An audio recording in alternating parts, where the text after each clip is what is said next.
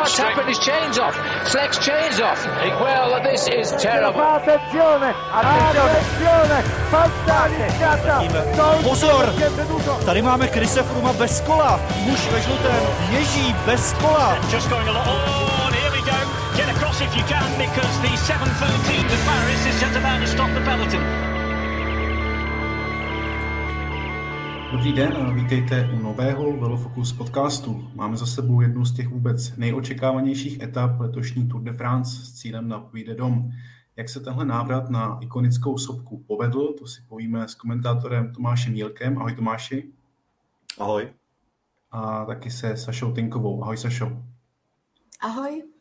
Od mikrofonu zdraví také Vojta Jírovec. Já začnu asi úplně jednoduše. Eh, naplnily se vaše představy o Vídedom a o tom návratu po 35 letech? Splnilo to vlastně vaše očekávání?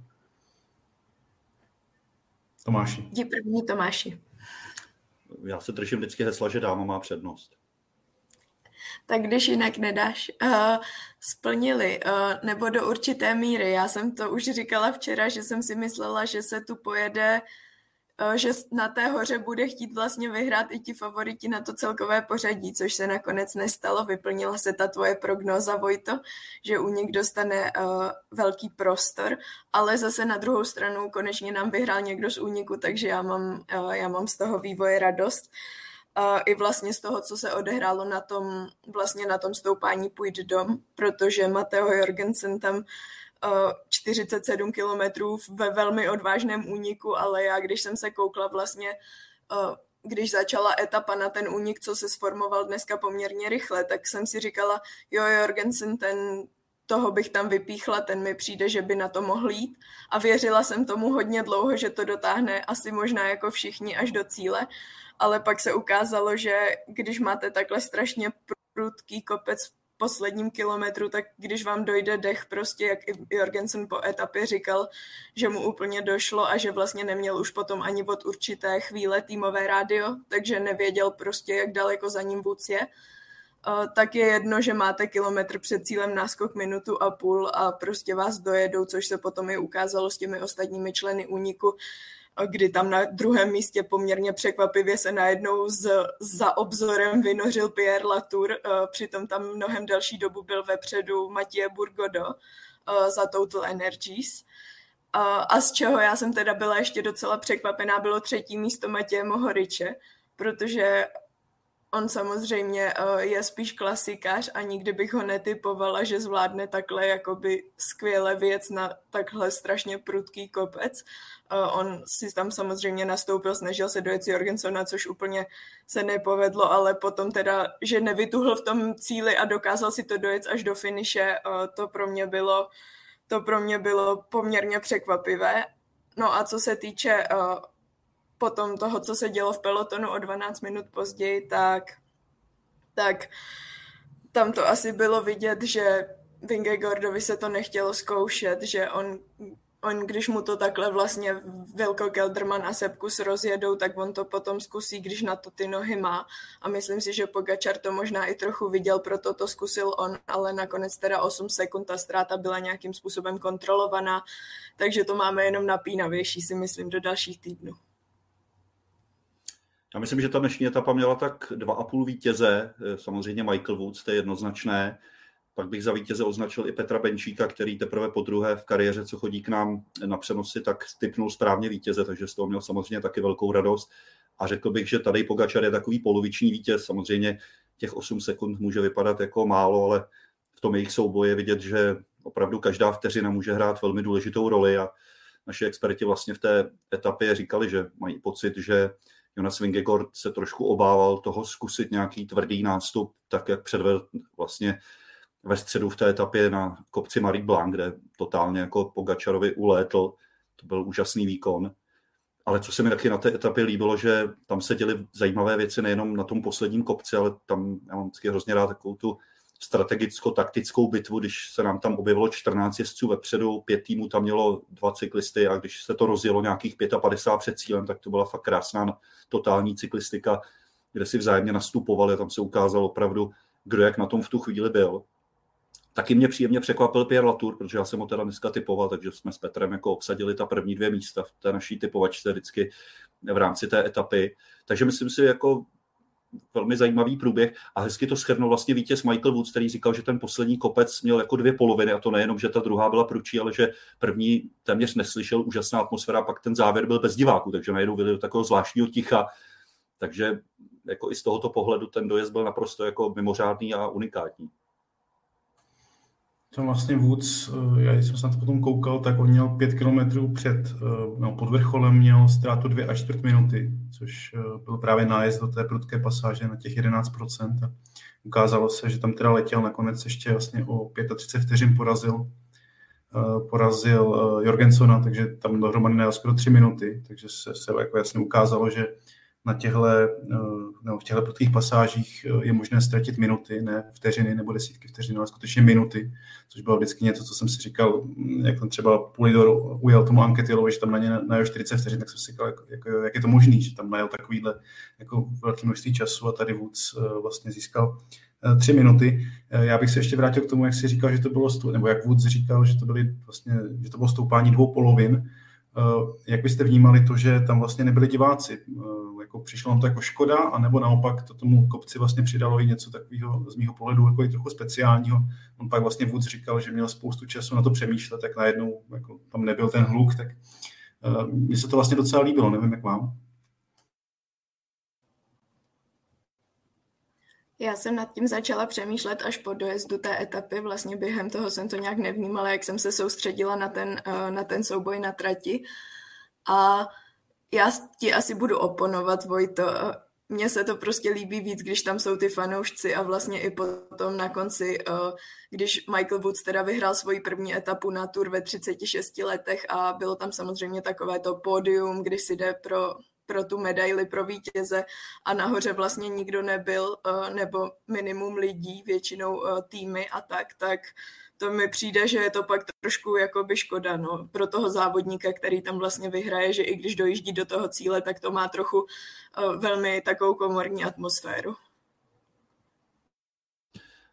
A ono se někdy říká, že třeba i v komentáři chvíle ticha má svůj význam, eh, tak jako ve filmu občas zahraje scéna, kde není podehraná žádnou muzikou, takže já bych řekl, že to mělo jako svoje kouzlo, no. bylo to jako zvláštní, tak najednou jako vyjeli do nějaké měsíční krajiny, kde jako byli úplně sami a mně přišlo, že to dodalo jako dramatičnosti třeba tomu souboji, když jsme viděli z toho širokého záběru, jak jsme stále odhadovali, zvětšuje se ta mezera mezi Vingegordem a Pogačarem, nebo je to tak na stejno.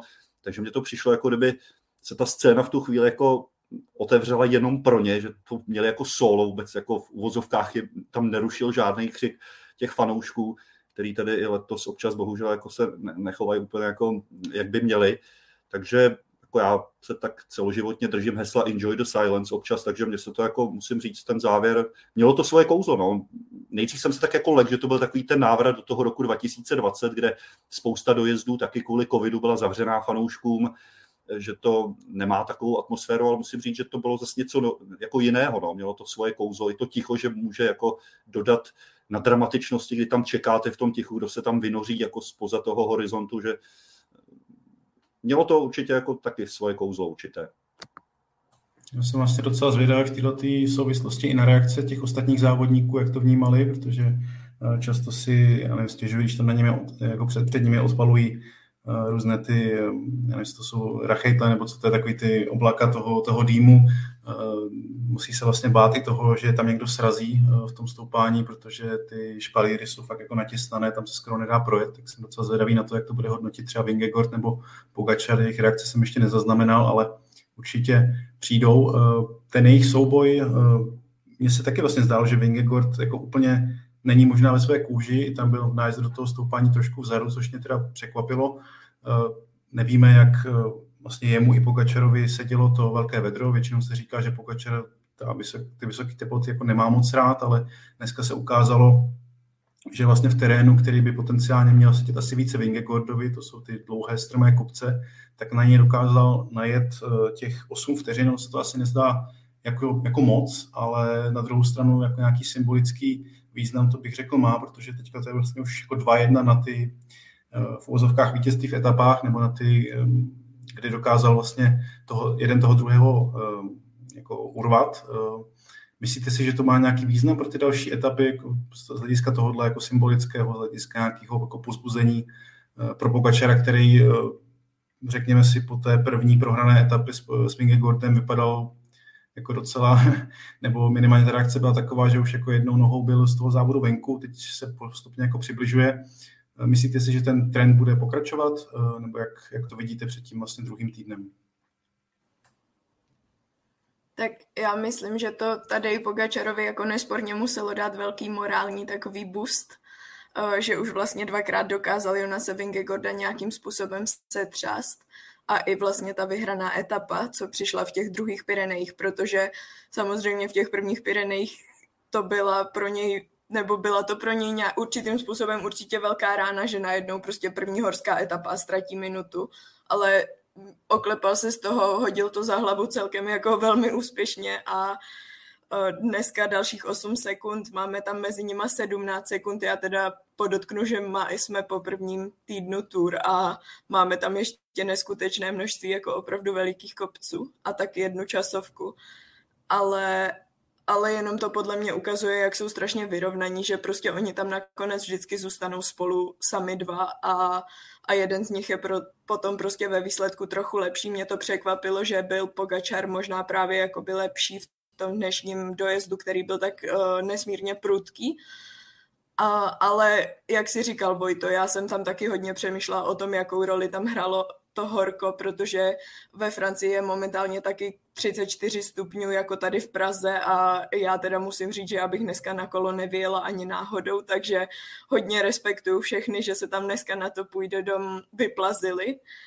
A, a taky už jsem začala přemýšlet nad tím, jak jsme se tu bavili někdy uh, v jednom z prvních podcastů o těch bonifikačních vteřinách, které tam Pogačar tak nadšeně sbíral v těch prvních etapách. A Eh, tehdy mi tu jeden z expertů nebo z hostů, už nevím, kdo to byl, ale říkal, že to nebude hrát žádnou roli, tak já začínám trochu přemýšlet, jestli to nakonec nebude hrát nějakou větší roli, protože přece jenom tady Pogačarich má aktuálně o 15 víc než Jonas Vingegaard a určitě tam ještě můžou přijít další místa, kde je může sebrat třeba v tom druhém týdnu. Mně jako zatím největší paradox letošní tur přijde to, že sice tým Jumbo Visma má žlutý triko, jdou s ním do druhého týdne, ale neustále se vlastně opakuje, kolik jako nevyužitých příležitostí oni mají za sebou, kolik etap, ve kterých byli dominantní, ve kterých ten peloton ovládali, vlastně ne, ne, nevzešlo pro ně z toho nějaká ta třešnička na dortu, vlastně ta odměna. A to už ať jsou etapy na celkové pořadí, nebo etapy, kde měli Valtu van Artovi připravit pozici, ve druhé etapě se hodně hovořilo o tom, že zaváhali, když tam nastoupil Viktor Lafé. Včera se hovořilo o tom, že tam Fan eh, Art zase dobře úplně nepřečetl ten závěr, který byl trošku do kopce. Taky 15-10 kilometrů před cílem jejich tým jasně dominoval na čele a byl tam samotný Tadej Pogačar. Takže mají žlutý trikot, ale zároveň se stále opakuje, že spoustu těch příležitostí, kdy to mohli ještě tu situaci si vylepšit, jako promarnili Petr Benčík třeba dneska úplně na rovinu řekl, že vlastně ta etapa přes Turmale jako pro ně byla fiasko, což zní hrozně paradoxně, protože po ní si vlastně Vingegaard oblékl žlutý trikot, ale že eh, ten poměr energie, kterou oni vydali do všech těch akcí během prvního týdne a ten efekt, který z toho mají, že jejich lídr vede o 17 sekund, že se to vlastně jakoby nerovná, že když ty váhy dáme, takže toho úsilí bylo víc, než ten efekt, kterým to za celý ten týden přineslo. Já když jsem si teď ještě ověřoval, tak loni po deváté etapě Vingegaard prohrával o 39 sekund s Pogačarem, takže taky to byla docela vyrovnaná situace. Samozřejmě tam ten úvod nebyl tak náročný, nebo ten první víkend. Takže my teď tady máme situaci, že ten tým je, eh, pokud je o domestiky, viditelně silnější než UAE, že tam prostě Sepkus podívejte se, on je devátý celkově, jo, to je neuvěřitelný, jako domestik, který tam prostě eh, potí krev pro Vingegorda a odvádí prostě famózní práci. Takže je otázka, jestli jim to ne, jako nevleze trošku do hlav, to, co jste naznačovali, že to je trošku taky taková jako psychologická bitva, ty sekundy, prémie, že vlastně si řeknou, jestli to veškeré úsilí, které my jsme za ten týden do toho dali, jestli nám přineslo ten kýžený efekt, jestli se to vyplatilo, jestli naopak na to nedojedeme tím, že v tom druhém týdnu, jestli ještě vůbec bude taková síla v tom Jumbo Visma, aby dál takhle dominovali těm dojezdům, a jestli nakonec ten Pogačer jako takový solitér, který prostě tou kvalitou se tomu Vingegaardovi minimálně vyrovná, přestože kolem sebe nemá takový servis, tak špičkový, jestli nakonec mu to trošku nevleze do hlavy. Hovořil o tom dneska Tomáš Konečný, říkal si, že má pocit, že ten Vingegord se stále víc a víc bojí. Samozřejmě v páté etapě naprosto dominantní, prostě na jednom kopci tam dal Pogačarovi minutu, což se nikdy nikomu nepovedlo, když pomineme ten loňský dojezd, ale to byl mnohem delší kopec, vlastně ten Col de Granon. Takže mám pocit, že je to jako hezky rozehráno i z toho pohledu sebevědomí, které v tom sportu samozřejmě hraje velkou roli té hlavy. Jestli oni si jako říkají, no tak vlastně tam jsem čet i některé reakce na to, že vlastně v některých těch etapách eh, tým Jumbo vypadal, že celou etapu dělá domestika Pogačarovi, když to jako přeženeme hodně jako do absurdna. Jo. Takže ač mají ten žlutý trikot, tak si myslím, že furt je tam spousta otazníků v tom volném, kdy si budou říkat, jestli tu strategii trošku nezměnit. Z mýho pohledu to je rozehraný úplně skvěle, tím, jak mezi nimi je 17 vteřin, to bych si jako na začátku Tour de France asi přál, aby to bylo takhle vyrovnané. Jsem rád, že se vlastně nenaplnilo, nenaplnily ty obavy z toho, že Pogačer bude nějak výrazně limitovaný tím zraněním. Možná je, ale na výsledku to zatím není moc vidět. Na druhou stranu nikdo neví, eh, kolik eh, sil mu ubrali právě ty opakované útoky týmu Jumbo Visma, tam klidně mu může v nějaké etapě dojít, eh, může se to nastřádat, ta kumulovaná únava. Ten příští týden, jak jsem se díval do programu, tak vypadá hodně zajímavě. Nejdřív tam máme vlastně dvojici takových kopcovitých etap v centrálním masivu a pak už to jde v rychlém sledu do hor. Ve čtvrtek je Grand Colombier, což s chodou okolností stoupání, které já jsem měl právě z této strany jako příležitost jet a těch úvod, ty úvodní 4 kilometry jsou skutečně pekelné, to je takové točité schodiště a na to jsem hodně zvědavý, jak to bude vypadat. No a pak je tam v pátek župlán, a e, pak další kopec, e, nebo další kopcovitá etapa v sobotu a v neděli ta jediná vlastně časovka letošního ročníku, takže myslím si, že to je hodně našlapané a hodně se na tenhle druhý týden těším. Já se ještě na, na závěr vlastně vás zeptám, kdo vás třeba jako nejvíc překvapil, nebo která etapa vás vlastně zatím e, z těch úvodních devíti nejvíc bavila, která vás nejvíc zaujala?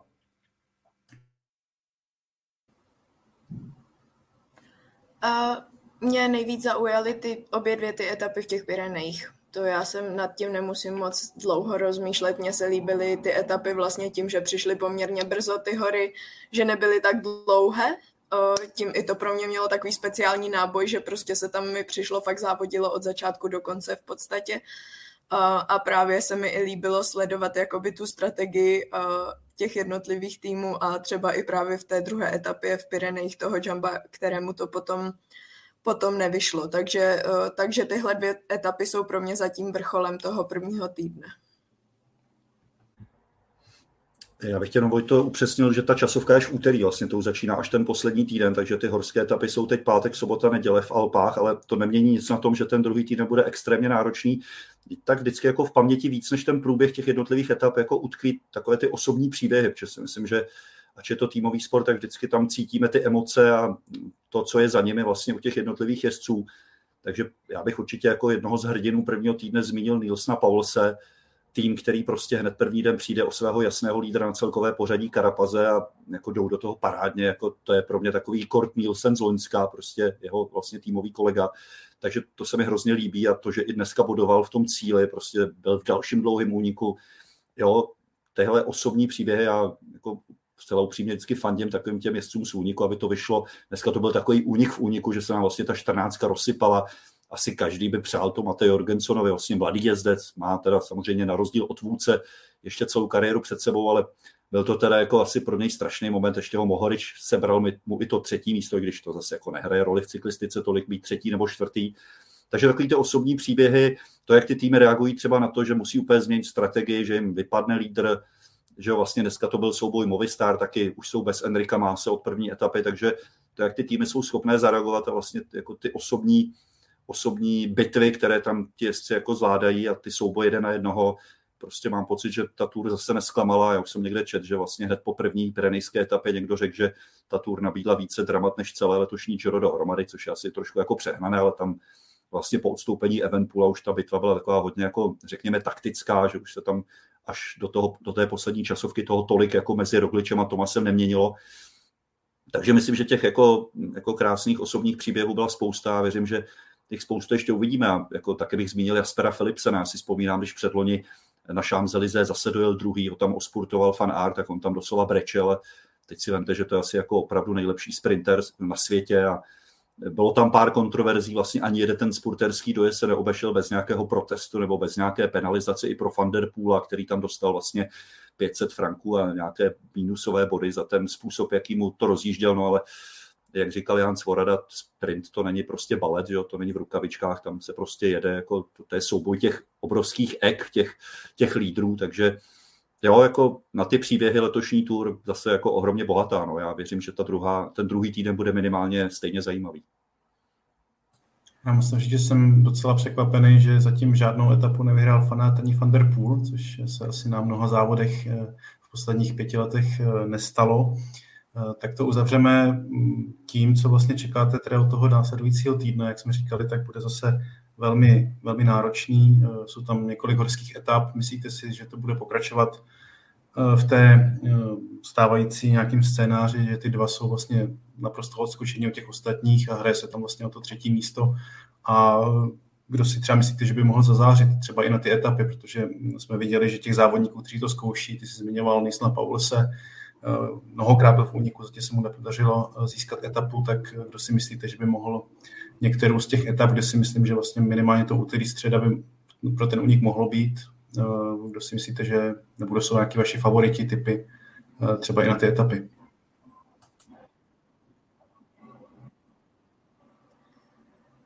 Jo, tak já nevím, jestli to mám vzít etapu po etapě, ale myslím si, že určitě v té po tom volném dni, takže by měl, mohl mít znova šanci na únik, uh, šanci na úspěch únik. Čekám, jestli třeba se do toho nepustí, jestli už se nedostane do úniku právě Magnus Kort Nielsen. Pak máme rovinaté etapy, tak uvidíme, jestli Jasper Philipsen přidá další vítězství. Bylo by to asi, asi tím, jakou má formu, tak je to asi čekatelné.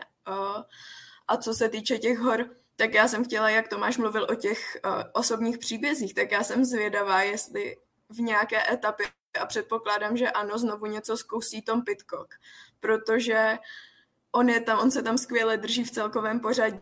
Dneska tam dojel se Simonem Jejcem, byl vlastně nejlepší z Ineosu, byl i před Carlosem Rodríguezem. A já jsem s ním viděla rozhovor v cíli a on vypadal strašně nespokojeně. A jo, ono, to, bylo to vlastně trochu podobné jako právě v tom seriálu Netflixu, kde on mluvil o tom, že ho ta tour vůbec nebaví. A teď tam vlastně v tom cíli říkal, jako, že prostě no, jsem tam v tom celkovém pořadí, ale, ale já bych chtěl vyhrát nějakou tu etapu, že jo, takže, takže jsem zvědavá, jestli právě on, uh, on tam nebude v nějaké té etapě horské v těch Alpách útočit právě na vítězství, uh, předpokládám asi z úniku, protože protože si nemyslím, že by tam někdo dokázal v těch finiších, kdyby se dojíždělo hromadně v pelotonu, že by tam někdo dokázal prostě utrhnout Pogačara s Vingegordem. To si myslím, že jako není reálné. Takže si myslím, že jestli je bude chtít v těch Alpách někdo porazit, tak bude muset jít uh, z úniku.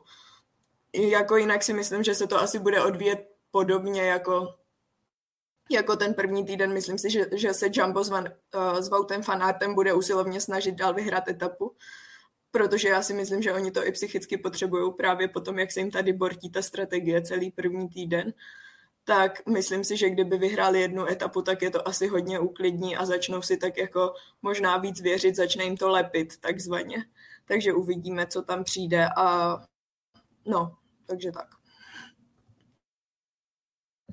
Já jsem zvědavý, jak dlouho ještě Matěj van der Poel bude takzvaně jenom přihrávat a Philipsen zakončovat. My už jsme včera trošku typovali v tom dojezdu, že by to možná mohlo víc svědčit van der Poelovi a oni to pak vysvětlovali i tím, že je teď pro ně velkou motivací ten zelený triko, takže se Matěj snaží Philipsenovi i v takovýchhle dojezdech pomoct k co nejvíc bodům.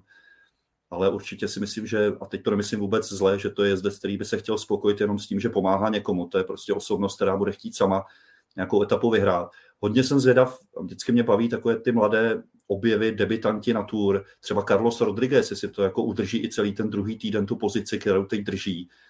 Jestli třeba jednou vyjde a udělá si nápravu Mateo Jorgenson, tak bych mu to po dnešku hrozně přál, aby šel do nějakého úniku.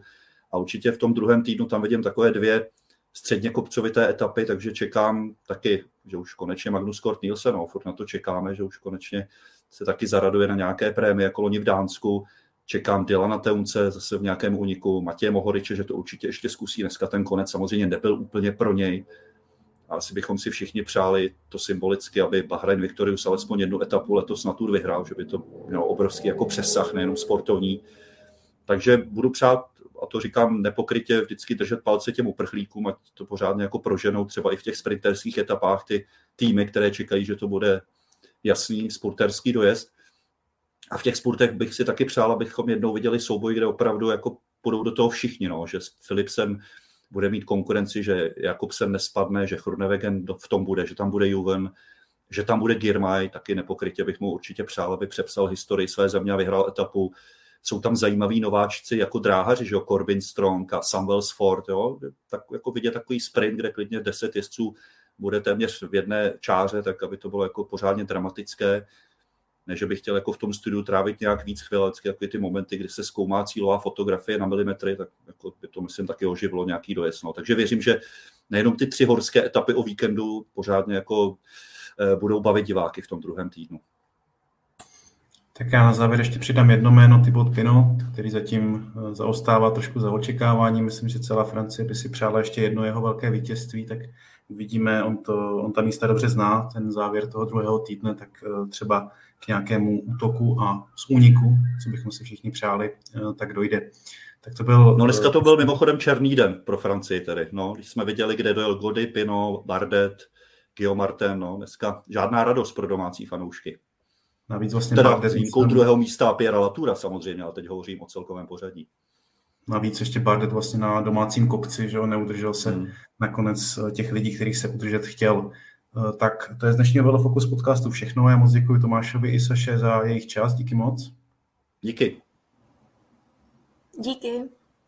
V pondělí eh, má Tour de France den volna, takže my se vlastně přihlásíme po následující etapě v úterý, která začíná znovu před 14. hodinou na ČT Sport a do té doby se mějte hezky.